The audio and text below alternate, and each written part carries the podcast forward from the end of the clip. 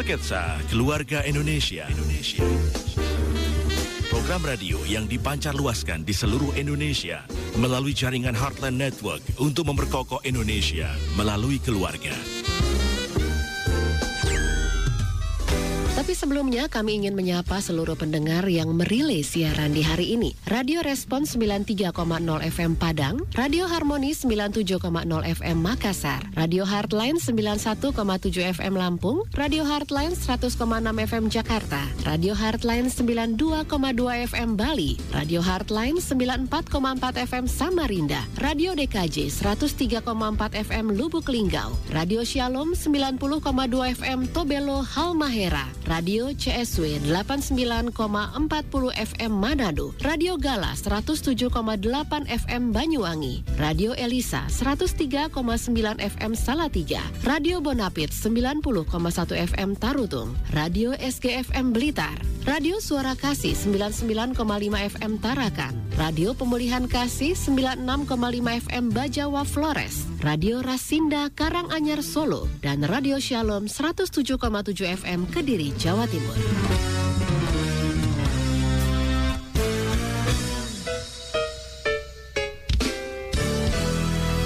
Kabar untuk seluruh pendengar di seluruh Indonesia? Senang sekali kesempatan kali ini saya Ria hadir menemani Anda di program Sketsa Keluarga Indonesia. Anda sudah melihat melalui tayangan kami di channel YouTube Heartline Network. Saya sudah bersama dengan siapa? sudah bersama dengan Pak Himawan Hadira Harja MSC dari Family Verse Indonesia. Apa kabar Pak Him? Luar biasa Ibu Ria dan Oke. juga pendengar setia Sketsa Keluarga. Saya percaya Anda semuanya dalam keadaan sehat, baik, dan bersama dengan keluarga yang mencintai dan Anda kasihi juga. Iya, betul sekali. Hari ini kita akan berbicara tentang kencan ya Pak ya. iya. Tapi biasanya Oke. kencan kan Heeh. eh, konotasinya dengan pacaran Iya. gitu ya, pria wanita, remaja gitu ya. Iya, betul. Tapi kali ini kita eh, kencannya beda sedikit ya Bu Ria ya. Jadi topiknya apa nih Pak Him? Topiknya ya? tentang parent eh, parent and children eh, parent and child dating. Jadi Hmm. eh, kencan antara orang tua dan anak, Anak. gitu Bu Ria. Oke. Jadi itu topik kita kali ini dan kita juga mengundang nih untuk semua pendengar yang nanti mau tanya-tanya boleh silakan kami undang melalui telepon di 0215919244 atau melalui WA boleh ke nomor 0855885106 ya. Oke, langsung saja nih Pak Him menjelaskan kepada kita Mm-mm. eh, ngomongin kencan itu seberapa penting sih sebetulnya eh, topik ini buat kita semuanya khususnya di masa-masa sekarang ini Pak Him. Iya, memang eh, Bu Ria ya, eh, kita tuh dalam menjalani kehidupan keluarga, kita sering kali begitu terjebak dalam rutinitas ya, Ya. sudah sudah lama kita terjebak dalam rutinitas, aktivitas kita dalam kerja dan semuanya, sehingga akhirnya membangun relasi ini menjadi sesuatu yang kita take it for granted atau take Iya. it lightly, kita anggap sepele gitu. Eh ah ngapain sih perlu sampai dating-dating segala sama anak kan dia udah tahu saya orang tuanya harus nurut dah gitu aja yang penting Iya. cukup gitu ya dan sehingga lupa bahwa eh, zaman itu berubah sekali. Mungkin dulu ketika zaman-zaman eh, kalau menggunakan istilah yang di, yang diterapkan oleh eh, kan belum lama ini 2020 kita ada sensus ya secara online ya Hmm. oleh Biro Pusat Statistik dan eh, kita ada beberapa kategori penduduk Indonesia saat ini ada pre pre boomers, ada boomers gitu ya. Nah, kalau zaman-zaman dulu zaman-zaman pre boomers dan boomers mungkin ngapain sih kencan-kencan? Ya pendekatan bahwa kamu anak saya orang tua itu itu bisa jalan gitu ya kan? Yang penting kamu nurut pokoknya orang tua ngomong apa nurut aja gitu ya. Itu mungkin jalan tapi Dan itu dibilang anak berbakti karena ya, nurut berbakti, gitu. nurut gitu ya. Apalagi setelah menikah kemudian setor sama orang tua. Itu lebih berbakti lebih lagi. berbakti lagi. Nah, tetapi eh, di generasi generasi generasi mulai dari generasi Y, kemudian generasi Z dan eh, sebagian eh, ahli juga mengatakan setelah generasi Z ini generasi Alpha atau beberapa menggunakan istilah post generasi Z. Itu ternyata tidak bisa pendekatan saya orang tua kamu anak. Itu nggak cukup gitu ya. Apalagi dengan begitu maraknya alternatif di sekeliling anak-anak kita saat ini. Anak-anak generasi Y, generasi eh, eh, eh, Z dan kemudian Alpha ini adalah anak-anak yang sangat lekat sekali dengan gadget. Begitu banyak alternatif pilihan, begitu banyak entertain, begitu banyak hiburan, begitu banyak konten. Betul. Dan itu semua menggoda loh, Pak. Dan itu semua menggoda dan sepertinya semuanya oke Mm-mm. gitu ya. Dan apalagi dibungkus dengan ini modern gitu ya. Nah, sehingga di saat-saat seperti itu kita nggak bisa lagi uh, menggunakan pendekatan cuman yang kaku ya. Iya. Saya orang tua dan dan nggak ada relasi sama sekali karena uh, kalau kita ingin suara kita sebagai orang tua lebih didengar oleh anak kita, mm-hmm. maka tidak bisa tidak kita harus punya relasi yang kuat mm-hmm. gitu ya. Saya beberapa kali uh, memberikan contoh yang sangat klasik uh, ketika saya tinggal di sini waktu itu di Lipo Karawaci dan uh, baru pindah dari Semarang waktu mm. itu. Uh, anak-anak masih belum terlalu besar dan ya suatu ketika kami jalan-jalan ke mall dan cukup ramai waktu itu dan uh, saya sempat terpisah dari anak-anak gitu ya. Tapi okay. karena saya menang menang tinggi badan gitu. Okay. Saya bisa melihat anak-anak saya di mana iya. dan saya panggil dari jauh kelihatan dari ya, jauh Pak. Iya. dari beberapa beberapa jarak gitu iya. ya. Saya panggil anak-anak saya hmm. dan karena mereka mengenali suara, suara saya, betul. mereka langsung nengok. Mm -mm. Ya di tengah-tengah hiruk pikuk uh, uh, promo ini promo mm -mm. itu mereka tahu oh ini suara papanya nih. Jadi mereka langsung nengok mm. mencari saya gitu ya. Kenapa? Karena uh, saya sering ngobrol dengan mereka, okay. sering baca cerita dengan mereka, hmm. sering bergaul dengan mereka, sehingga mereka ngerti nada suara saya, uh, warna suara jadi saya. Jadi mereka nggak nyari-nyari gitu ya, Pak? Mereka langsung tahu nih arahnya ke sana nih, arahnya gitu ya. Nih. Ini dia nih, khas uh, soalnya iya. nih, gitu uh. ya. Dan mereka langsung nengok. Nah, hmm. uh, ini, ini merupakan sebuah sebuah gambaran bagaimana hasil daripada sebuah kelekatan sebuah hubungan. Hmm. Karena kalau hubungan kita dekat dengan anak, maka suara kita lebih didengar oleh anak kita. Di tengah hiruk pikuk suara-suara yeah. di iya. Instagram, mm -hmm. di YouTube gitu ya dan suara berbagai konsep gitu ya. Yeah. Uh, kita mesti pastikan bahwa kita selalu punya tugas utama dari Tuhan untuk kita yang membimbing anak-anak kita. Mm. Jadi kita harus pastikan bahwa suara kita selalu didengar oleh anak-anak kita. Mm. Dan itu hanya bisa dibangun sekarang dengan relasi. Karena kalau nggak ada relasi susah, mm. Bu Ria. Kalau hanya mengandalkan struktur, uh, jabatan orang mm. tua, nggak bisa. Apalagi mungkin beberapa orang tua uh, melakukan pendekatan yang sedikit sedikit uh, apa ya berbeda ya kita yeah. pernah beberapa kali bahas gitu ya bahwa oh uh, pakai pendekatan finansial jadi oh. kalau nurut ya dikasih, dikasih hadiah kasih iya. fasilitas yeah. gitu ya dan hmm. dipikir oh saya sayang sama anak dan dia tahu saya uh, saya sayang sama dia tapi yeah. kan iya. anak uh, se secuek-cueknya anak tetap butuh namanya kelekatan tetap hmm. butuh namanya uh, afirmasi dari orang tua penerimaan dari orang tua hmm. ini hal-hal yang Ya, tidak bisa tidak hanya bisa kita bangun melalui sebuah relasi yang uh, dilakukan dengan sengaja dan terus menerus Ibu Ria. Oke, seperti itu ya. Mm -mm. Ya. Nah, untuk menghindari kesan favoritisme nih uh, Pak Him. Mm -mm. Karena biasanya kan mama papa kan cenderung uh, supaya nggak pilih kasih gitu ya. Jadi pergi bersama atau melakukan kegiatan bersama dengan semua anaknya. Anaknya ada empat ya udah semuanya diajak gitu. Nah sebenarnya menurut bapak nih di kalau kita berbicara seputar kencan supaya tidak ada kesan favoritisme itu itu bagaimana? Iya, memang sih uh, satu lebih praktis ya. Udah rame-rame sekalian. aja sekalian gitu.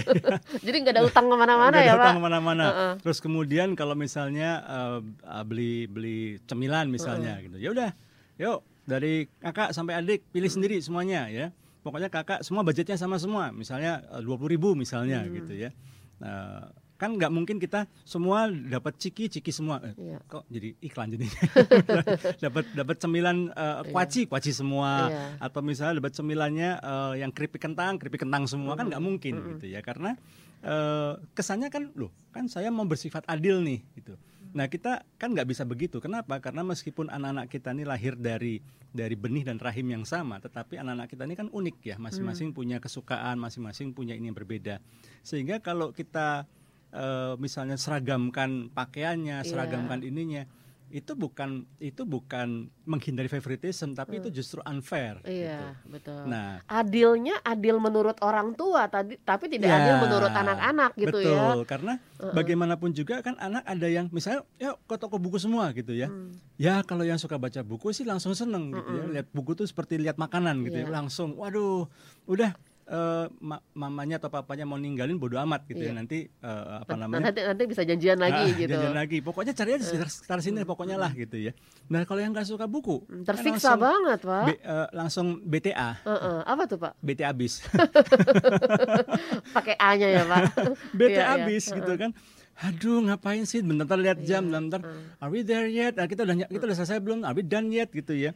Nah ini kan jadi nggak puas anak. Nah uh, tidak ada salahnya memang kita pergi sebagai satu keluarga. Saya pun sekeluarga juga hmm. begitu. Kita ada waktu-waktu kami pergi semua sekeluarga kita makan bersama. Iya. Tetapi juga kami sadar bahwa masing-masing anak ini punya kebutuhan. Masing-masing hmm. anak juga mungkin punya stories, punya hmm. cerita-cerita yang dia nggak mau kakaknya atau adiknya dengar gitu ya dia nggak mau mungkin ada personal stories mm -hmm. ya dia misalnya kalau anak remaja udah mulai naksir udah yeah. mulai ngeliat lawan jenisnya udah sedikit beda nah kan nggak mungkin dia cerita itu ke kakaknya atau adiknya iya. langsung pasti akan nge- ngecengin gitu Iya. kan. Ye, lagi jatuh cinta nih, ye gitu. Nah, itu Dan biasanya ngecenginnya tuh nggak sebentar tuh, nanti Ah. sampai pulang juga. itu bisa berhari-hari, Iya, bisa 24 jam. berhari-hari, gitu. heeh. Nah, jadi ka- karena itu karena ada kebutuhan-kebutuhan unik dan Hmm. ada eh, apa ya? eh, kebutuhan yang mungkin kebutuhan relasi yang sedikit beda. Mungkin Hmm. si kakak tidak eh, tidak terlalu eh, it's okay kalau eh, apa namanya? Asal orang tuanya nggak nggak rewel, nggak ribut, nggak bawel, Hmm. I'm happy. Tapi ada mungkin adiknya bukan tipe yang begitu. Adiknya mungkin tipe yang harus diajak ngobrol khusus, ya kan harus didengarkan secara khusus. Nah sehingga dating ini atau kencan ini menjawab kebutuhan-kebutuhan unik dari setiap setiap Oke. anak dan eh, kencan ini kemudian memberikan sebuah ruang yang lebih besar kepada orang tua dan anak untuk saling memahami satu Hmm. sama lain. Apalagi kalau mungkin anak-anak kita lihat mereka mungkin udah salah jalan gitu ya Pak, salah jalan menurut kita nih Nah. gitu. Nah ini sebenarnya momen yang pas juga untuk bagaimana meluruskan anak-anak lagi gitu ya, meluruskan apa yang sudah menjadi kesepakatan bersama gitu lah ya Pak ya. Ya, karena Heeh. eh, bagaimanapun juga eh, sebelum atau sesudah atau selama pandemi Heeh. eh, kan hidup jalan terus ya, Eh, pekerjaan jalan terus, bisnis jalan terus sehingga Sekolah juga jalan sekolah terus. jalan terus ya. sehingga mungkin eh, waktu untuk bersama ini menjadi terbatas sekali. Nah itu kenapa untuk bisa menjaring atau bisa menggali kebutuhan-kebutuhan khusus, pergumulan-pergumulan khusus yang yang kita perlu dengar dari anak kita, dan supaya cepat kita jawab. Ini sebelum masalahnya sebelum makin parah cepat-cepat tertangani Iya. gitu ya. Nah itu kita memang perlu kencan dengan anak. Hmm, ya itu balik lagi karena kebutuhan relasi Ya. anak-anak eh, kebutuhan relasi beda antar anak. Iya. Makanya kenapa diperlukan ada saatnya kencan nggak dengan semua anak gitu ya Iya, Pak ya. Oke, sekali, baik. Ria. Nah, kalau berbicara tentang dating, ini kan sebetulnya budaya barat gitu ya Pak ya. Nah, ini apakah eh, kebiasaan ini memang dari Family First Indonesia sendiri ini sangat apa ya eh, perlu gitu untuk kita kembangkan. Iya, kita nggak perlu lihat ini sebagai budaya barat, los liberalisme atau apa. Kita nggak perlu lihat ke sana lah. Ini kan gitu cuma ya. bahasanya doang ini ya hanya Pak ya. istilah, eh, tepat Heeh, sekali. Ini istilahnya saja sebetulnya. Kami menggunakan istilah yang awam sebetulnya, istilah yang sudah di Hmm. Familiar sudah ya, Pak? familiar Hmm. gitu. Kalau membangun relasi, pergi berdua dengan anak, Kesan- ngapain? iya. Oke. Anaknya salah kah gitu ya Pak ya? Nah, Heeh. ya kan. Eh, tapi kalau kencan kata kencan atau kata dating ini kan orang Positif, familiar, betul. ya kan? Oh iya, saya tahu karena dating itu memang dilakukan oleh dua orang yang ingin saling menjajaki, ingin saling lebih kenal satu sama lain. Itu semua orang udah tahu. Gitu. Itu menjadi sebuah sebuah eh, istilah yang diterima oleh banyak orang dan dimengerti oleh banyak orang. Iya, ada kelekatan di situ Ada ya kelekatan Pak ya. di situ, ya kan bisa bisa lebih private, bisa lebih terbuka satu sama lain eh, daripada kalau misalnya pergi rame-rame gitu ya. Mm. Nah, eh, dan juga ketika dating ini kan seolah memberi sign kepada eh, dalam konteks pacaran ya, memberi sinyal kepada si lawan jenis bahwa aku ini mau serius sama kamu loh gitu. Nah, prinsip ini juga bisa diaplikasikan dalam dalam dalam kencan dengan anak bahwa ketika orang tua mengajak anaknya dating kencan gitu ya itu sat- sinyalnya satu kamu ini spesial loh kamu ini khusus gitu ya. Dan papa atau mama kami tuh pengen mengenal kamu dengan lebih khusus kami pengen eh, kita mau keluar dari aktivitas selama ini mungkin mama sibuk papa sibuk mungkin ngomong sama kamu cuma sekedar ngecek udah bikin PR belum ini ujian udah udah ini persiapan belum misalnya tugas sudah dibuat belum sehingga akhirnya relasi di rumah meskipun pandemi ini di rumah pun juga tanpa Cuma- sadar iya. eh, satu-satunya komunikasi terjadi adalah komunikasi tugas Iya, betul. ya kan kamar udah diberesin belum? Jadi itu beban ya, Pak? itu lama-lama kan uh, Hmm. fade up ya anak-anak ya. Loh eh, ini papa mama ini orang papa mama saya apa guru saya apa apa sipir penjara atau apa nih Hmm. gitu ya. Karena selalu kalau begitu buka pintu udah makan belum? Hmm. ini kok berantakan? Ini gimana sih? Nah gitu ya. Hanya tugas tugas dan tugas saja. Nah justru ketika kencan ini kita keluar dari rutinitas Hmm. kemudian kita bisa melihat orang tua bisa menunjukkan sisi yang lain daripada mungkin selama ini maaf ya papa mama kita kita cuman eh, karena kesibukan masing-masing kita cuman sempat ketemunya dan pas ketemu cuman ngecekin-cekin doang gitu nah padahal papa mama tuh pengen lebih dari itu gitu Itu ya. diungkapkan aja ya, Pak? diungkapkan Eh. saja gitu mungkin kalau memang kalau memang ternyata eh, sekarang ini kan orang udah terbiasa dan kerja dari rumah ya pembelajaran jarak jauh sehingga kembali lagi terjebak dalam rutinitas sebelum pandemi Hmm. akhirnya kan jadi sama aja ya dan perlu waktu-waktu khusus di mana memang eh, menjelaskan, mengklarifikasi, kemudian menceritakan, kemudian benar-benar lebih mengenal anak lebih lagi. Nah, ini perlu dilakukan, Ibu Ria. Jadi memang, nah kalau ngomongin tentang waktu gimana Pak? Momen yang pasnya itu ketika weekend kah atau gimana? Kak? Biasanya kan ke orang tua kan kalau weekend kesannya menyisakan waktu nggak sih Pak? Iya, ini ini ini ini ini ini menarik sekali memang Bu Ria. Bu Ria meng- memunculkan satu satu pertanyaan yang menarik dan memang ini perlu ada satu pemahaman yang perlu diluruskan kembali gitu ya bahwa eh, anak itu tidak butuh waktu sisa kita. Buat keluarga itu jangan jangan kasih waktu yang tersisa. Buat keluarga itu kasih waktu yang yang terbaik gitu ya. Oke. Kalau kita hanya Senin Jumat buat kerja, eh, Sabtu Minggu deh buat keluarga gitu ya. Eh, kalau kita mengekspresikan dengan baik tujuannya eh, apa namanya kita jelaskan gitu ya kenapa gitu ya dan kemudian eh, Sabtu Minggu pun juga kita benar-benar alokasikan dan kita pun juga seriusin waktu-waktu bersama keluarga itu eh, saya kira keluarga bisa mengerti. Tetapi dengan pandemi ini harusnya seharusnya eh, bahwa eh, konsep bahwa dating hanya bisa hari Sabtu Minggu itu bisa diubah karena hari-hari biasa pun sebetulnya bisa. Hmm. gitu. Eh, Nanti, saya nanti bukan dating lagi jatuhnya Pak kalau tunggu. Oh, Ya, ya, eh, oke, oke, oke. Kalau kalau kem- eh, eh, jadi dating itu tidak harus di hari-hari khusus Iya. tertentu satu itu dulu kemudian yang kedua dating tidak harus em, apa ya melulu dikaitkan dengan misalnya eh, ulang tahun anak Eh, atau anniversary, anniversary ya. atau atau anak itu merepresentasi tertentu nggak harus sebetulnya biasanya gitu ya Pak ya. ya, ya. tanpa sadar ya orang tua Heeh. gitu ya Ketika ada momen-momen ah, spesial momen aja. Atau eh, karena anaknya habis dimarahin sama gurunya, habis dapat Hmm. Kalau di di sekolah anak saya itu pink slip. Pink slip itu kertas warna pink itu tandanya kalau orang kalau anaknya melanggar aturan dapat pink, slip Pink, oke. gitu ya. Karena dapat teguran terus langsung diajak dating malamnya. Supaya menghibur gitu ya. Nah, itu kan jadi kesannya anaknya ya eh, ini sih bukan dating, ini mah introgasi jadinya. Ya kan? Karena selama apalagi kemudian Hmm. Anaknya selama udah tahu agenda orang tuanya. apalagi apalagi selama kencan itu dikorek-korek kamu tuh kenapa kok bisa dapat ini? gitu ya. Kamu tuh apa masalahnya? gitu ya.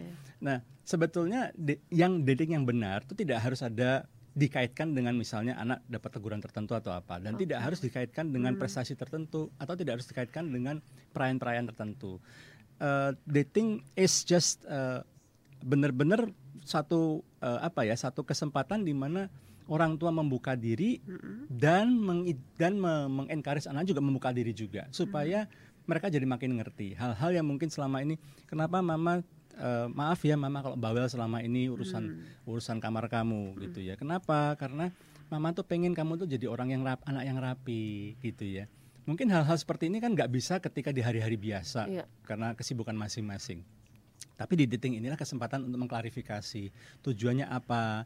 Misalnya anak dikasih tugas pekerjaan rumah tangga misalnya atau eh, kenapa kemarin kok sampai mamah eh, reaktif misalnya. Mama minta maaf kemarin mamah reaktif karena mamah kemarin ada masalah gini-gini misalnya Iya. gitu. Nah, itu itu benar-benar bisa bisa digunakan sebagai sarana untuk merekat melekatkan kembali atau bahkan menguatkan meng- semakin melekatkan hubungan orang tua dan anak gitu, Bu. Iya. Tadi eh, Pak Him menyinggung masalah membuka diri. Itu yang membuka diri siapa dulu, Pak? Ketika kencan itu dilakukan. Iya, em, kita sadar bahwa eh, kita dan anak kita sama halnya dengan manusia pada umumnya punya karakter yang berbeda. Kalau memang kita punya adalah tipe karakter yang open, ekstro, ekstrovert gitu ya, kita pribadi yang mudah sekali berelasi, maka kita bisa membuka diri dengan begitu mudah. Oke. Tetapi eh, eh, kalau misalnya kita ketemu dengan anak yang introvert, anak yang memang sulit untuk membuka diri, apa salahnya kita sebagai orang tua yang membuka diri lebih dulu? Oh. pertimbangannya begini eh, kadang-kadang beberapa beberapa eh, ayah atau ibu cerita gitu ya saya tuh gemes sama anak saya gitu ya udah saya ajak saya ajak makan dia pizza kesukaan dia gitu ya Eh, dating dating dating gitu ya terus dianya segan jadi diam sampai ngomel-ngomel saya kamu tahu nggak ini mama tuh sampai cancelin rapat gitu Aduh. demi kamu demi kamu gitu ya Eh, Terus saya tanya, eh, eh, terus emangnya ngefek nggak cerita nggak anaknya? Nggak, makin diem. Ya dia makin merasa bersalah lah. Iya. Itu salah-salahin. Heeh. Jadi eh, jangan pernah memaksa. Saya berulang kali menyampaikan hal ini. Jangan pernah memaksa anak untuk eh, kita minta anak untuk mengerti kita, mengerti pengorbanan yang sudah kita lakukan, Hmm. dan kemudian eh, dengan harapan supaya setelah anak tahu bahwa begitu besar pengorbanan orang tuanya, anaknya menjadi meresponi seperti Iya. yang orang tua kehendaki. Nggak bisa. Kita emang harus turun ke bawah. Kita emang harus lebih sabar. Kita yang harus eh, Kita yang jemput bola jemput jadi bola gitu ya, Pak. gitu ya. Karena kita pernah jadi mereka kan, mereka belum pernah jadi kita. Nah, di situlah eh, kita lebih banyak membuka diri Jadi turunin ego orang tua. turunin ya, ego, turunin ekspektasi, apalagi selama Ekspektasi. selama pandemi ini memang eh, orang tua lupa ya bahwa ini masa pandemi bukan cuma orang tua yang stres, anak pun juga stres dengan pembelajaran jarak jauh. Pernah kita bahas juga di di sketsa keluarga ini. Jadi sehingga kita mesti turunkan ekspektasi, kita mesti lebih rileks gitu ya. Kita pendekatan kita jangan terlalu formal.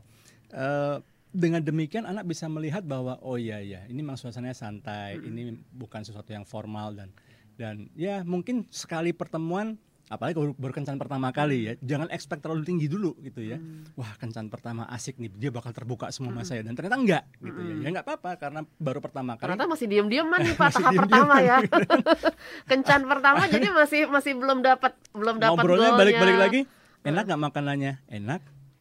Punya mama enak nggak? Enak dah Kok mau nambah nggak? mau nambah nggak Nggak. nggak yaudah pulang yuk yuk cuma itu doang pembicaraannya Nah kalau itu terjadi Pak Him, kalau itu terjadi gimana di di kencan pertama dengan anak itu terjadi? nggak masalah Hmm. karena sekali lagi gini ini kan bukan pacaran ya kalau pacaran kan sekali dua kali kayak gitu ya udahlah Oh, udah, bye Eh, yang lain aja deh. Yakin aja deh gitu ya kalau ini kan nggak bisa kita cari anak orang ya Pak.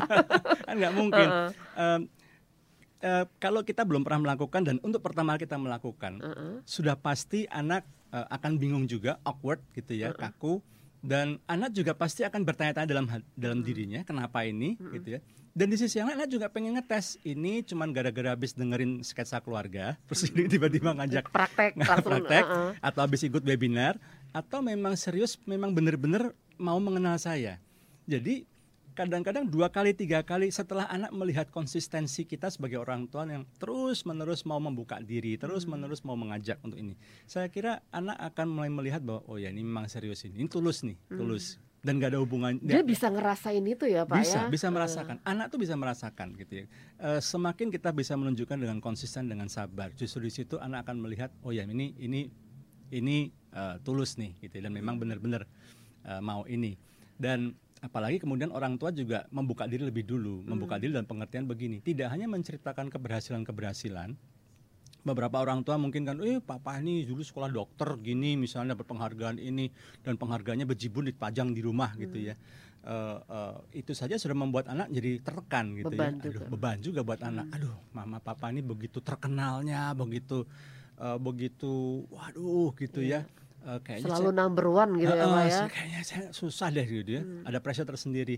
Eh, coba deh itu itu ditanggalkan dan dan eh, ketika ketika membuka diri ya termasuk cerita bahwa kita pun pernah gagal, kita pernah jatuh, kita pernah salah pilih. Walaupun ketika menanggalkan itu ada sedikit kecewa juga sebetulnya dari orang tua kan, pasti, gitu. Dan dan ketika kita membuka diri juga harus siap untuk terluka juga, Bu Ria Oh, gitu. Jadi oke. beberapa kali saya ketika pergi dengan anak saya tanya, oke, em, Mike misalnya anak saya yang pertama gitu ya, eh, apa yang harus papi lakukan untuk papi bisa menjadi papa yang lebih baik buat kamu gitu ya. Saya terus jujur punya ekspektasi Hmm. anak saya akan ngomong, oh papi udah hebat, papi udah bagus kok gini. Saya, saya merasanya begitu. Karena sudah ngerasa melakukan yang terbaik saya gitu merasanya ya. begitu Heeh. gitu ya sehingga ketika kemudian saya membuka diri seperti itu dan tiba-tiba dia jawabnya papi tuh ya berapa hari yang lalu tuh papi tuh harusnya begini gini gini gini saya kaget juga gitu ya oh ups dan dan ya straightforward ya saya nggak nyalain dia. iya. toh juga saya juga bilang sama dia ngomong aja nggak apa-apa ngomong aja papi Hmm. siap gitu ya. Nah tapi eh, ketika kita membuka diri kita harus siap menerima masukan dari anak kita. Dan kadang-kadang anak kita juga sekali lagi karena anak kita masih bertumbuh ya kadang-kadang cara bicaranya belum bisa tertata rapi seperti kita. Mungkin juga mereka mungkin menyimpan emosi yang dalam selama ini dan mereka curahkan di situ. Ya harus siap gitu. Dan itu memang honest honest truth ya kejujuran yang memang memang memang kebenaran yang benar-benar jujur dan kita harus siap juga ketika anak kritik kita meskipun cara kritiknya nggak pas eh, meskipun cara kritiknya nggak ini tapi kita terima dulu gitu ya kita harus Baru- hargai Oke. Jangan langsung diperbaiki saat jangan itu ya langsung Pak. dikoreksi ja- apalagi kemudian langsung diblok Oke. gitu ya wah kamu ini salah kamu ini nggak bener wah kamu tuh nggak ngertiin papa berarti kamu papa kecewa sama kamu loh anak kan bingung. Tadi katanya suruh ngasih masukan yang jujur. Hmm. Kenapa tiba-tiba kok seperti ini? Nah, sehingga uh, sudah pasti ya ketika kita membuka diri kita menjadi rentan. Nah, itu juga kita harus siap. Dan kita juga harus belajar untuk menghargai anak. Sekali lagi, kita harus tanggalkan bahwa saya orang tua, kamu anak, saya lebih pengalaman dari kamu, saya lebih tahu dari kamu. Itu ego itu harus kita simpan rapat-rapat. Jadi kita, kita memposisikan sebagai apa kalau bukan orang sebagai tua sahabat, okay. sebagai teman, gitu hmm. ya. Apalagi kalau masalahnya anak kita sudah mulai masuk uh, pra remaja atau masa-masa remaja. Sekitar SMP ya Pak ya? Sudah SMP. Hmm. Bahkan sekarang mungkin kelas 5, kelas 6 SD pun secara yeah. hormonal sudah mulai mengarah ke sana hmm. gitu ya. Nah itu kita mesti harus uh, mengubah, meng beradaptasi, mengubah pola pendekatan kita menjadi seperti seorang teman. Di saat-saat seperti itu ya kita harus siap gitu loh. Uh, anak kita memberikan masukan dengan bahasa yang uh, apa adanya ya bluntly gitu ya uh, dan kita langsung jangan langsung uh, reaktif, hmm. jangan langsung kemudian sensi gitu ya. Waduh, ini anak kurang ajar ini hmm. belum belum tahu belum tahu kan pengalaman-pengalaman sebagai orang tua kok udah berani ngatain begini ngatain begitu. Yeah, yeah. Apalagi mungkin mungkin memang yang dikatakan anak kita teorinya dia ya dan pemahaman hmm. dia. Tetapi uh, kita terima dulu, kita hargain dulu karena itu bentuk salah satu bentuk yang perlu kita biasakan juga untuk anak itu merasa bahwa eh papa mama saya memang sayang sama saya. Buktinya hmm. dia mau dengerin saya hmm. mau belajar mendengarkan masukan dari saya. Bahwa kemudian ada yang keliru kita luruskan dengan pelan-pelan. Wah makasih ya gitu. uh, tapi ini kita ngomong yang ini dulu deh gitu ya. Waktu itu kamu kamu ngomong gini kan kejadiannya kayak gini kan? Ya sebenarnya waktu itu gini gini gini gini gini gitu. Tapi papa ngerti kalau kamu kenapa kamu bisa bisa mikir ke situ? Ya. Hmm. mama ngerti kenapa kamu bisa berpikir seperti itu. Iya sih kalau mama di posisi kamu di umur kamu pasti mama juga akan berpikir begitu. Nah ini statement-statement ini kan akan membuat anak oh oke okay, gitu ya. Oh so you know, oke okay, mama tahu, papa tahu.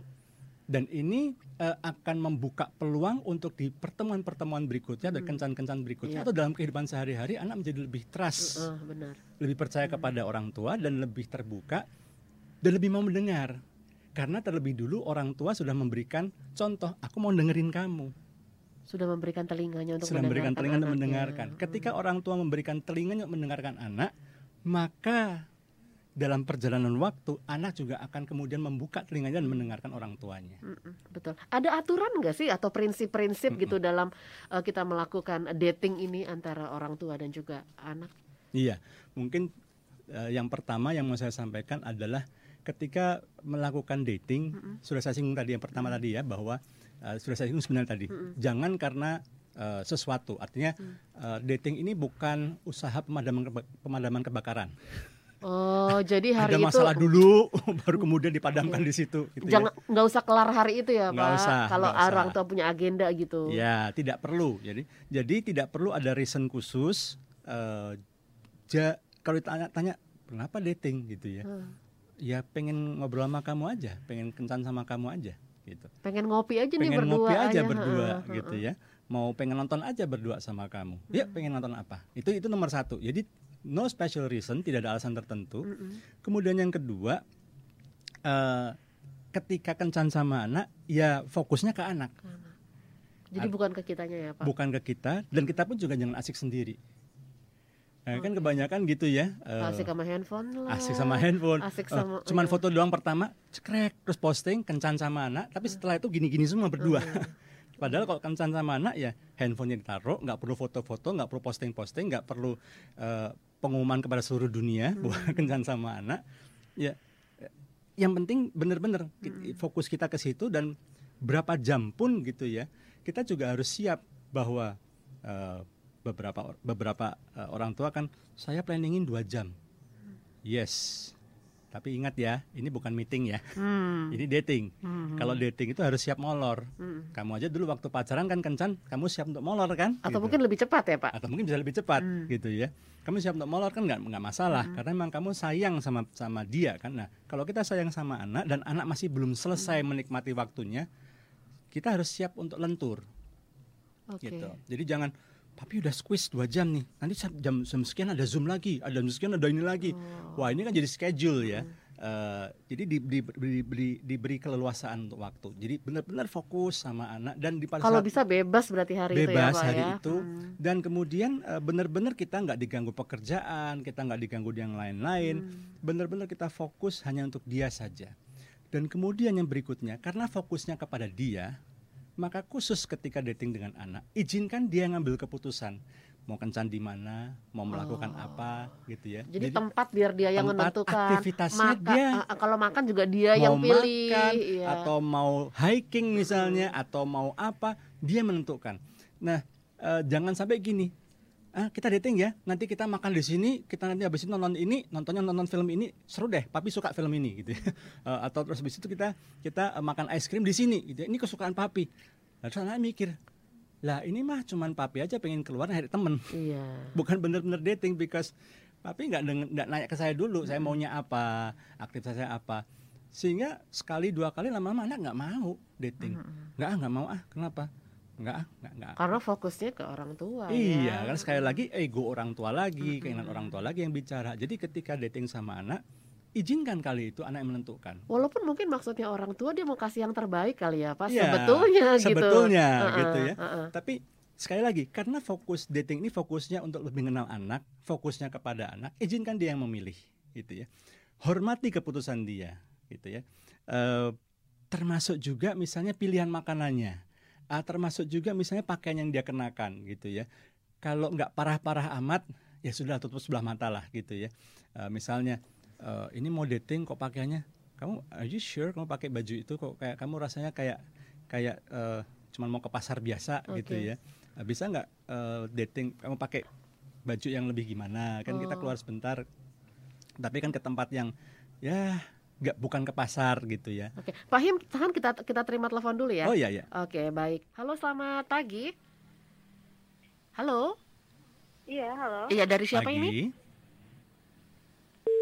Oke, Oke. terputus ya. Oke, silakan Pak Him mungkin boleh dilanjutkan, Pak. Iya. Jadi masalah pakaian itu gimana, Pak? Iya, kadang-kadang kan kita, ya eh, namanya orang tua kan pasti tidak Iya. ada orang tua yang nggak pengen terbaik buat anak gitu ya. Dan kadang-kadang kita pengen membantu anak untuk me- menggunakan pakaian yang pantas, yang pas gitu Iya, ya. Nah, supaya nggak malu-maluin gitu. supaya nggak malu-maluin Terus kalau kalau nanti ada rencana foto bagus gitu ya, Pak.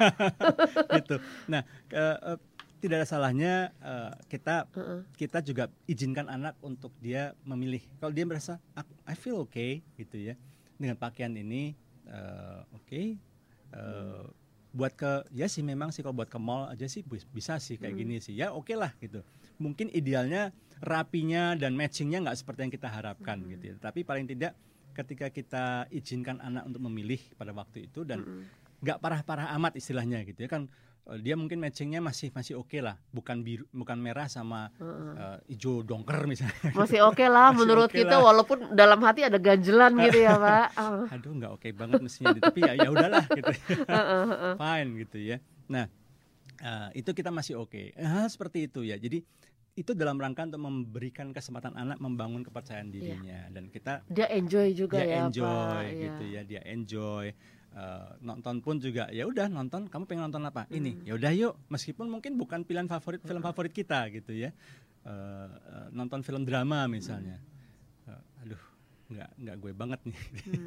Eh, tapi ya udahlah demi anak gitu ya udahlah gitu. Toh ya, yang penting bukan masalah eh, pleasure-nya nontonnya tetapi kan waktu bersama anak Betul. di situ kita bisa ngobrol, sharing popcorn bareng misalnya, gitu ya. Ini kalau di Tangerang belum bisa ya, di Hmm. Belum. Jakarta udah bisa, Oh iya, Jakarta. Walaupun Gitu ya. pakai tetap prokes. tetap prokes ya. Nah itu hal-hal seperti itu mungkin small things ya, tapi Hmm. itu akan membantu eh, anak untuk lebih menyukai eh, kencan dengan mak- dengan orang tuanya dan untuk kesempatan berikutnya jadi lebih lebih Iya.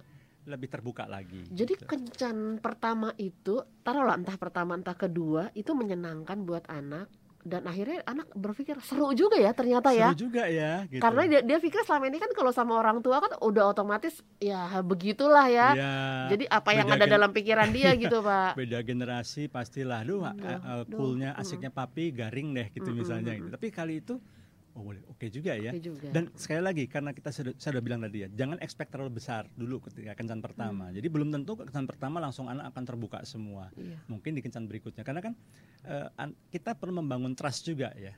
Apalagi kalau trust itu belum pernah dibangun. belum pernah Eh, dibangun eh, dan, eh. dan ketika misalnya anak sudah mulai terbuka memang di sini eh, orang tua juga Hmm. perlu jaga trustnya anak jadi jangan dapat bocoran misalnya nih anaknya terbuka ya aku main naksir sih ini eh pas lagi pergi sama adik-adiknya kayak si itu tuh lagi in love tuh kok Hmm. kakak kamu tuh ya Ah. gitu kan Eh, mungkin maksudnya bercanda ya tapi kan Iya. kemudian itu kan break the trust ya Heeh. nah jadi kalau Benar, memang hal- iya hal-hal yang sensitif hal-hal yang memang anak sudah wanti-wanti jangan cerita siapa pun ya Eh, tanya aja ke mama boleh nggak? atau ke papa boleh nggak? Ya dong boleh dong. Ini orang tua kamu juga. Papa mama juga perlu diskus soal ini. Mungkin papa punya masukan masukan juga. Hmm. kalau kita bisa jelaskan dan kita bisa promise bahwa itu tetap akan di lingkungan orang tua dan cuma dengan dia saja eh, saya kira trust ini penting ya. Earning the trust. Karena kalau anak sudah percaya dengan kita sebagai orang tua berikutnya kita ngomong apa pun anak juga akan terima akan terima betul dan Iya. itu akhirnya jadi pegangan buat dia ketika nanti dia keluar dari rumah ya iya entah dia ngekos atau segala macam Ya, gitu karena ya memang penting sekali, benar Bu Ria. Hmm. Eh, membangun kedekatan dengan anak sangat diperlukan Hmm. karena kita perlu mempersiapkan anak kita, kita perlu membimbing mereka, kita perlu memberikan masukan-masukan, Hmm. nilai-nilai yang penting Hmm. untuk bekal mereka ketika mereka mulai mandiri. Sehingga ketika mereka mulai mandiri, satu eh, sudah seperti orang yang divaksinasi gitu ya, mereka juga Hmm. sudah bisa seleksi dengan sendirinya. Teman-teman seperti apa mereka akan bergaul karib, Hmm. ya. Eh, lalu kemudian apa saja yang bagaimana mereka bersikap ketika ada masalah, uh, how to solve the problem, siapa yang bisa diandalkan, teman yang baik itu yang seperti apa, kemudian tanggung jawab itu seperti apa, sehingga mereka bisa sukses ketika mereka terjun ke dalam dunia kerja. kitanya juga nggak worry-worry banget gitu ya, Pak ya betul. Heeh, bisa betul. melepas mereka juga gitu. Nah, apakah dalam melakukan date ini kedua orang tua harus ada, mama papa ada gitu? Apakah cukup satu orang dengan eh, satu orang tua dengan satu anak? Atau Iya. ataukah memang harus ada aturan Pak? Anak eh, apa? Papa dengan anak perempuannya, mama dengan anak laki-lakinya gitu. Sebenarnya tidak ada aturan yang sangat ketat ya dalam hal itu ya.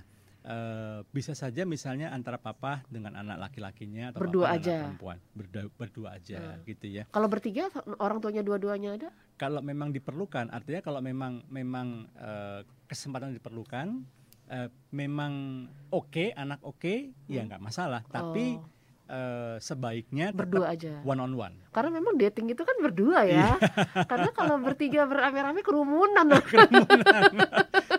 harus harus masuk itu prokes juga Iya, iya, iya. Oke, oke. Jadi memang sebaiknya berdua ya, Pak. sebaiknya berdua tapi memang Heeh. tidak tidak terbatas harus eh, ya memang memang bagaimana bagaimanapun juga ya eh, ada baiknya juga sesekali seorang ayah dating dengan anak perempuannya Hmm. gitu ya Itu pengaruh psikologisnya dia ya? secara psikologis eh, ketika seorang ayah memberikan waktu yang spesifik yang khusus kepada Hmm. anak pu- perempuannya dan hubungannya makin dekat maka ini akan mem- akan membantu anak perempuan anak anak gadisnya untuk membangun satu membangun konsep nanti kalau saya udah besar saya akan menikah dan pria seperti apa Oke.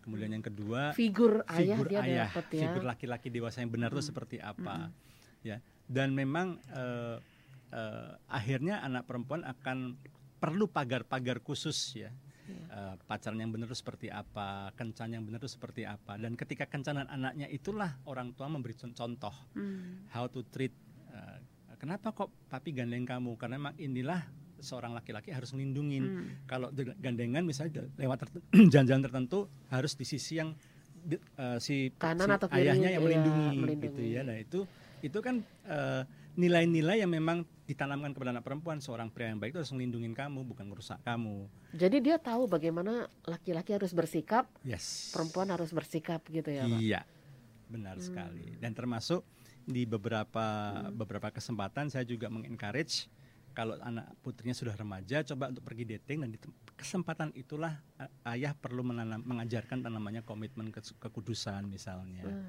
Lalu kemudian ya ada beberapa juga kesempatan eh, pakai purity ring segala gitu ya. Eh, eh, ini janji ya kamu janji sama papa ya. Ini kamu jaga kekudus- ke- ke- kesucian kamu. Bukannya gitu. baiknya dengan ibu.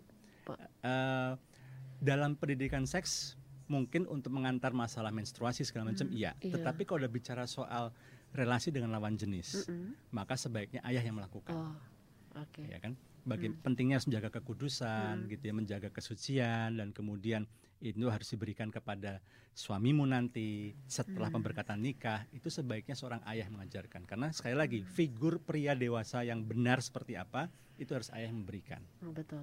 Jangan laki-laki lain. jangan laki-laki lain Bahaya. Itu pengaruh juga nggak sih Pak ke tadi kan ke prestasi dia, ke sekolah dia gitu. pasti pasti Hmm. anak yang merasa dikasihi, anak Mm-mm. yang merasa di, di merasa aman, merasa diterima, itu akan memiliki kepercayaan diri dan akhirnya dia akan menjadi lebih lebih pede ya.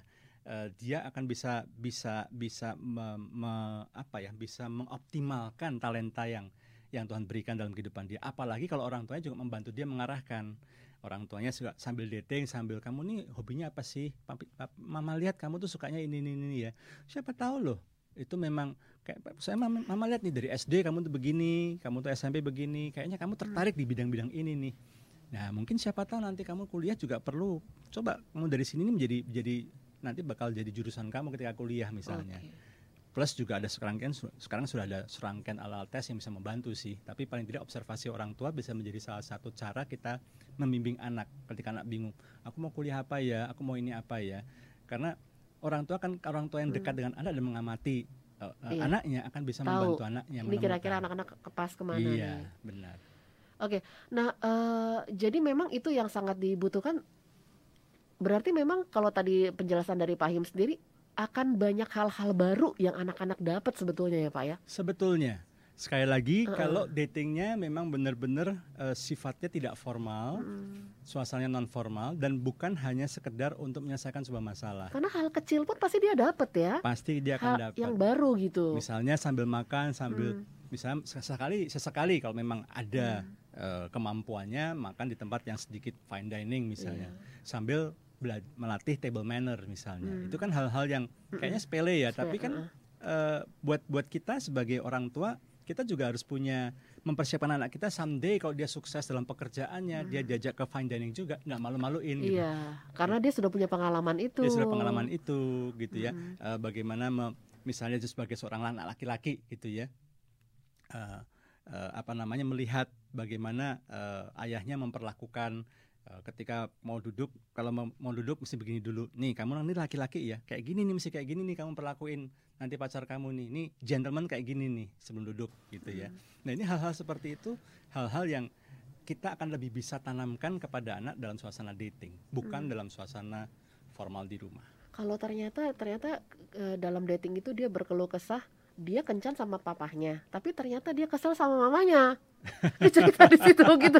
Itu gimana tuh, Pak? Oh, boleh saja ya. Oh. Itu kan memang kesempatan one on one. Jadi kayak ngomongin mamanya di rumah gitu. Tapi asal jangan jadi gibah ya.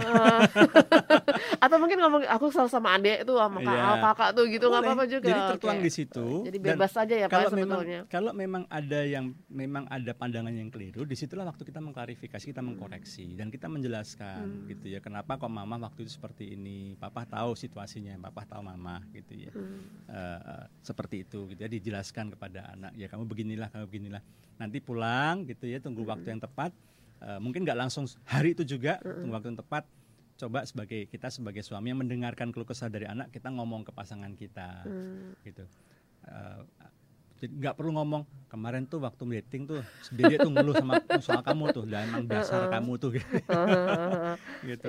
Eh, mungkin tunggu kesempatan yang Hmm. pas ya. Kadang-kadang saya juga lakukan gitu. Jadi ketika misalnya ada ada satu, satu hal gitu ya yang anak saya ceritain ke saya tentang mamanya misalnya atau sebaliknya Heeh. cerita ke mamanya soal saya gitu ya. Kita nggak langsung kita kami nggak langsung selesaikan selesai kencan sama anak langsung kita bicarakan enggak. Tunggu mom- momen yang tepat gitu ya. Ketika yang mirip-mirip kejadian mirip-mirip. Hmm. Nah, ini ya kayak gini-gini nih, kamu punya kebiasaan gini. Kamu kamu tuh ya tanpa kamu sadar nih, kamu punya kebiasaan seperti ini. Mungkin kamu nggak ada maksud apa-apa, tapi cara kamu, nada kamu bicara itu, itu bagi beberapa orang yang yang eh, apa ya, yang sensitif. Kan ada ada ada yang sensitif juga ya. Itu kamu jadi jadi melukai dia. Aku nggak ada maksud sebetulnya. Iya, tapi kan eh, nggak semua anak bisa melihat seperti itu, nggak semua orang bisa melihat seperti itu. Mungkin ada baiknya kamu belajar untuk ini misalnya.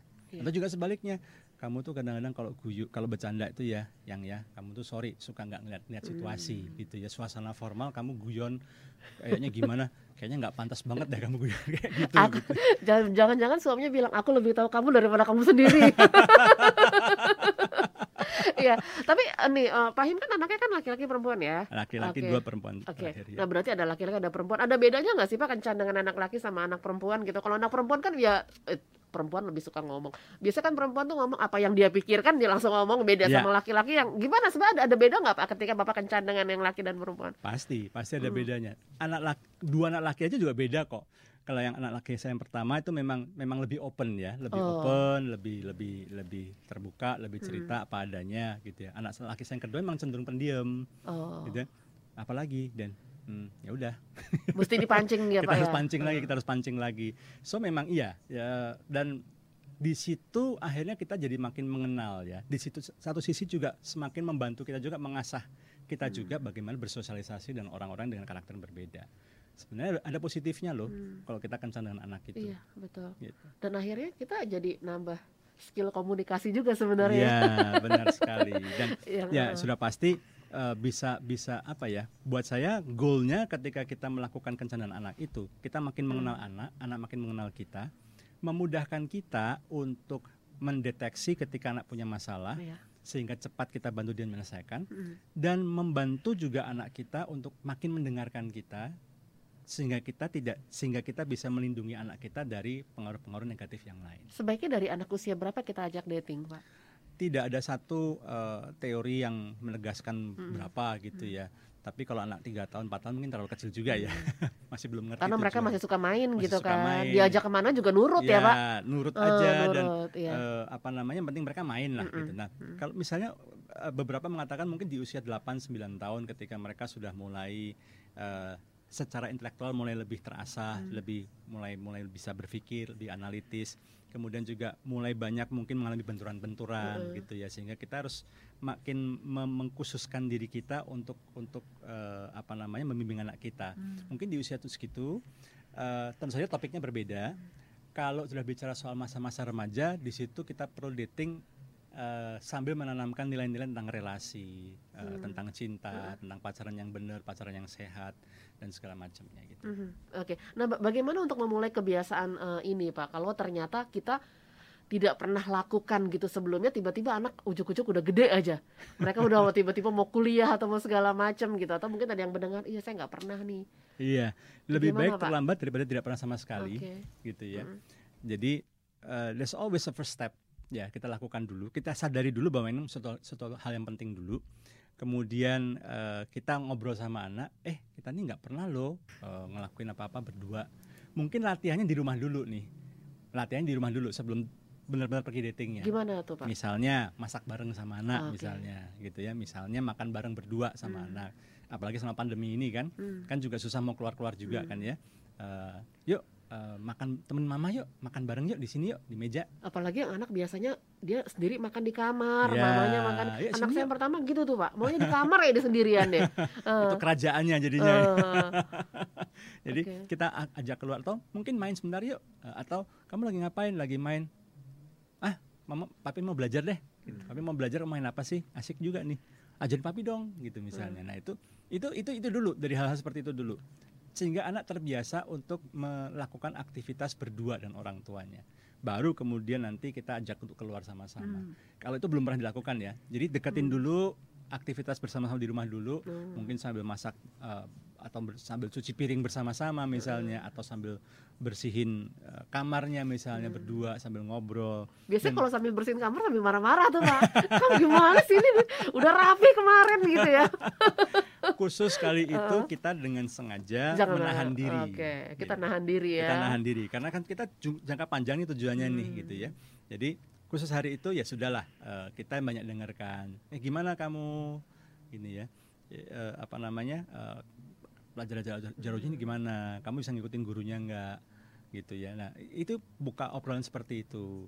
Atau kalau misalnya kita tahu anak kita misalnya demen nonton Indonesian Idol misalnya, ya kita browsing-browsing dulu aja sebentar gitu ya Indonesian Idol. Ya, paling nggak supaya update dikit supaya lah ya update Pak. dikit Eh, gitu ya. eh. Eh si itu tuh, nah, saya nggak ngikutin yang sekarang sih. gitu ya. Itu si itu tuh kemarin, aduh kasihan Oh ya. jurinya aja Anang Eh, eh, si Hermansyah. ini. Atau eh, yang yang yang agak yang agak viral kan yang itu yang kembar ya, yang kembar, iya, yang kemudian yang, kemarin, satu iya. eh, apa namanya Yang meninggal, kemarin yang satu meninggal, lagi iya. Eh, lolos gitu ya. Saya Nah, juga tiba-tiba tahu itu karena itu tuh Pak. Nah, kita buka obrolan seperti itu gitu ya. Eh, ketika anak sudah merasa nyaman Iya, bahwa betul untuk sekali. untuk ber- beraktivitas bersama orang tuanya, maka untuk berikut-berikutnya kita ajak pergi berdua mana mau. Belanja misalnya, ya temenin temenin mama yuk ke minimarket dulu belanja kebutuhan seminggu ini misalnya gitu ya. Mamanya jangan belanja yang lain selain itu ya Pak ya, Iya. supaya anak nggak kesel. Biasanya kan anak anak suami kesel kan karena tahu kan kalau pergi belanja sama mamanya. Eh, listnya apa, belanjanya apa gitu. Iya. Terus lama ya Pak. Iya ya, oke Iya. oke. Jadi betul-betul walaupun itu belanja, walaupun itu di rumah, tujuannya adalah dating. Itu ya Iya. Pak. Benar sekali Bu Ria. Hmm, Dan sehingga- memang sekali lagi tetap uh, prinsip prinsipnya di saat-saat Hmm. seperti itu cobalah untuk tidak terlalu banyak mengkuliai Hmm. anak, Ti- coba terlalu tidak terlalu banyak untuk memberikan nasihat pada anak, tapi kita lebih banyak dengarkan cerita anak, kita gali dari Hmm. dia, gali pergumulan dia, dan setelah selesai misalnya, makasih ya udah mau beresin kamar bareng, Hmm. atau makasih ya udah mau masak bareng atau cuci piring bareng gitu ya, seru nggak? Seru, boleh juga sih, gitu ya. Nanti kapan-kapan bantuin lagi ya. Nah, Hmm. kayak- kayak seperti itu, gitu ya. Makasih ya udah cerita, misalnya. Atau makasih udah temenin mama begini, makasih ya udah temenin papa begini. Eh, ini sebuah kalau istilahnya dalam psikologi itu reinforcement positif ya, Hmm. satu penguatan atau satu feedback yang positif dan itu akan membuat anak iya, it's fun, Hmm. gitu ya. Jadi sebetulnya banyak ya Pak ya kegiatan-kegiatan yang bisa kita lakukan di rumah dan juga di luar dalam arti dating gitu loh sama Iya. anak-anak laki atau anak perempuan. Tidak harus selalu di tempat makan yang bagaimana atau Hmm. bagaimana nggak harus. Ideal, ya kalau bisa sih sesekali boleh. sesekali boleh lah ya. Iya. Tapi di, di rumah pun juga bisa, gitu ya. Di rumah dengan ada yang spesial gitu ya. ada yang spesial. Hmm. Nah di masa pandemi ini pun juga beberapa kali saya cuma ngedate-nya cuman, yuk temenin papi yuk ke sini yuk. Ya kita Hmm. Kita ngedate lah udah lama kita nggak pergi berdua gitu ya. Padahal cuman keluar ngisi bensin pulang lagi Oh, tapi itu ing- itu keinget tuh ya Pak ya. sambil di jalan Ah. sambil jalan sambil ngobrol santai. Oke. Sengaja eh, mencari rute yang agak muter dikit biar agak lamaan gitu ya. Nah itu itu juga some- something yang Iya, something betul. yang kita bisa lakukan di di masa-masa saat Tapi ini. itu pasti banyak yang dipelajari juga ya Pak. Kayak tadi Ya. Pak Him dibilang cuma sekedar uh, isi bensin. Dari situ dia bisa melihat bagaimana perlakuan orang tua uh, papa saya sama petugas di pom bensin. Exactly. Ketika- Pasti ada hal yang dia dapat yang ketika dia kita pelajari. keluar kompleks misalnya cara kita me- menyapa Mm-mm. bilang terima kasih kepada si se- security-nya itu kan anak bisa belajar dari situ oh how to treat people seperti ini Jadi jangan anggap enteng gitu ya Pak Benar, ya kebersamaan-kebersamaan ini walaupun mungkin sederhana gitu. apalagi anak sekarang kan justru mereka lebih banyak belajar daripada yang mereka lihat Iya benar sih. iya Iya. Obrolannya penting banget loh ini dan ini Iya. eh, dan ini Anda harus action gitu. Jangan Betul. cuma entar entar entar, jangan sampai nanti akhirnya nggak nggak kejadian gitu ya. Tiba-tiba anak udah nikah aja lah yang udah nggak bisa lagi tuh ya Pak kalau udah kayak gitu tuh ya. udah dikuasai oleh orang lain gitu kalau udah kayak begitu. sudah Iya. menjadi tanggung jawabnya orang lain Iya betul. Oke eh, mungkin ada pesan dari Pak Himawan dari Family First Indonesia sendiri banyak kegiatan yang dilakukan selama pandemi ini apa saja Pak? selama pandemi ini selain kami ada talk show eh, di Instagram kami at Family First Indonesia, kami juga selama bulan Februari ini hari Selasa lalu kami sudah melakukan satu webinar eh, bagaimana mengatasi konflik dalam dalam lingkungan keluarga. Tapi hari Selasa nanti eh, kami juga ada webinar juga bagaimana mempersiapkan calon pasangan suami istri supaya eh, mereka lebih siap ya ketika memasuki eh, pernikahan yang pen- yang penuh dengan dinamika konflik juga. Nanti webinarnya hari Selasa jam 7 malam. Eh, selain ada narasumber dari kami, Bu Ani Wijaya juga ada kesaksian dari Marsha Manopo dan Oh, Sinta Rosari. Ini mereka berdua ini Iya. juga eh, punya kesaksian-kesaksian yang praktis gitu Betul. ya, bagaimana menjalani kehidupan pernikahan. Mm. Nah, eh, eh, kalau daftarnya mungkin bisa ikuti aja i- eh, Instagram story-nya Family First Indonesia. Nanti sore, nanti siang pun juga kami ada webinar juga kerjasama dengan eh, Ibu Charlotte Priyatna, Sekolah Oh. Hmm. Talia, eh, seminar parenting juga, bagaimana melepaskan anak.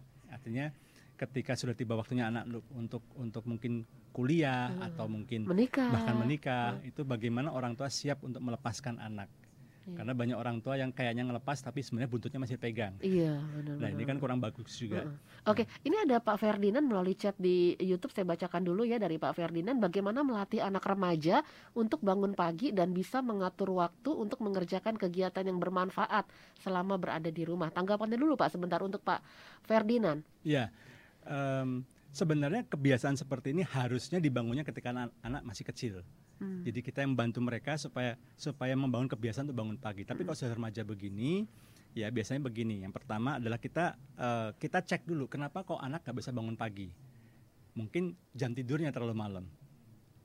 Atau Ya mungkin udah kita lost selama Sudah ini ya kita Pak. lost selama ini. Heeh, gitu kita ya. diemin gitu. Kita diemin, Heeh. ya kan. Nah untuk untuk membuat sebuah perubahan, eh, saya bisa mengatakan tidak bisa terlalu mendadak. Hmm. Artinya tiba-tiba kita datengin kita marahin nggak bisa. Kita mesti ajak ngomong pelan-pelan. Kenapa sih kok kamu bangunnya nggak bisa nggak bisa bangun pagi? Kenapa? Kenapa kok tidurnya malam? Gitu ya. Kamu tahu nggak apa yang terjadi ketika misalnya kamu tidurnya jam 2 pagi, jam 3 pagi gitu ya. Yuk kita browsing bareng yuk gitu ya. Browsing bareng misalnya. Tunjukkan eh, riset membuktikan ya aktif eh, apa kerugiannya kalau kita tidurnya Hmm. nggak nggak atau kalau kita tidur terlalu malam kalau kurang Hmm. tidur dampaknya apa Mm-mm. gitu ya kamu ngerasa nggak selama ini kamu nggak fresh kalau bangun pagi atau Oke. bangunnya buru-buru gitu ya nah itu ketika anak menyadari bahwa kebiasaan dia ini sebenarnya merugikan dia Mm-mm. maka kita memudahkan kita untuk membimbing mereka mengubah kebiasaan mereka tapi kalau anak masih melihat bahwa ah, ini cuma omelan orang tua aja nih tapi mereka sendiri nggak menyadari bahwa ada efek buruk dari kebiasaan mereka yang terlambat bangun pagi misalnya dan nggak disiplin maka mereka nggak bisa nangkap itu tapi setelah mereka, kita ajak ngobrol dan mereka bisa menyadari ya iya ya saya ngerugiin sendiri nih saya nggak bangun pagi saya nggak disiplin tuh saya ngerugiin saya sendiri Iya, pasti. ketika anak remaja sudah sadar di situ Mm-mm. dan dia mengalami sendiri kerugiannya ini memudahkan kita untuk bisa meluruskan atau mengkoreksi eh, ke kebiasaan yang baik Oke, itu untuk Pak Ferdinand yang melalui Ya. chat di YouTube Heartline Network ya. Oke, kegiatan lain lagi Pak dari Family First Indonesia emang banyak sekali ya. Ternyata menghadirkan tidak hanya narasumber dari Family First Indonesia, tapi juga dari luar Family First Indonesia ya, Pak ya. karena pada prinsipnya kan kami memang Hmm. kerjasama dengan siapa pun yang punya visi dan nilai yang sama Mm-mm. kami juga saat ini juga membuka kelas-kelas untuk eh, setiap eh, eh, orang yang ingin belajar bagaimana mengajarkan eh, menjadi orang tua yang baik. Oke. Eh, kami punya ak- academy, Family First Indonesia Academy, dan saat ini juga kami persiapkan untuk sebuah platform eh, e-learning Oh, sehingga siapa pun di mana pun jam berapapun bisa belajar kurikulumnya dari Family First Indonesia. Saat ini kami lagi persiapan, tapi untuk eh, mengetahui eh, aktif lebih lanjut silakan kunjungi eh, follow aja ya, Pak follow ya. saja Instagramnya Family First Indonesia. Ada tips-tips juga di sana. Juga kunjungi juga website kami www.familyfirstindonesia.org. Di situ ada news, ada artikel juga, ada Iya. devotion juga, renungan juga yang bisa menjadi berkat buat semuanya. Oke, mungkin ada pesan yang ingin Anda sampaikan terkait dengan topik kita hari ini, Pak. Iya, menj- anak itu cepat sekali bertumbuh dengan dewasa, gitu ya. Jangan sampai kita kehilangan momen, momen yang yang yang yang harusnya sangat penting untuk kita manfaatkan untuk bisa membimbing mereka membimbing mereka. Selagi kita masih ada, masih bersama dengan anak kita, gunakan momen itu sesederhana apa pun, se- semaksimal mungkin supaya kita nggak kehilangan anak kita. Oke, baik Pak Himawan, terima kasih untuk Sama-sama. sharingnya penjelasannya di hari ini ya Pak Himawan ya. Ya dan silakan Anda yang terlewat untuk siaran kami hari ini bersama dengan Family First Indonesia bisa menyaksikan kembali melalui channel YouTube di Heartline Network ya. Oke, dari Pak Hardi Santoso, saya baru baca nih ya. Oke, terima kasih untuk Heartline dan juga Family First Indonesia ya. Oke, te- terima kasih ya Pak Hardi. Oke, baik. Eh, terima kasih sekali lagi Pak Terima Himawan. kasih Bu Ria, dan terima kasih juga pendengar setia Sekat keluarga. Sampai ketemu di lain waktu. Iya, terima kasih untuk kebersamaan Salam Anda. sehat semuanya. Iya betul, itu yang paling penting. Salam sehat semuanya.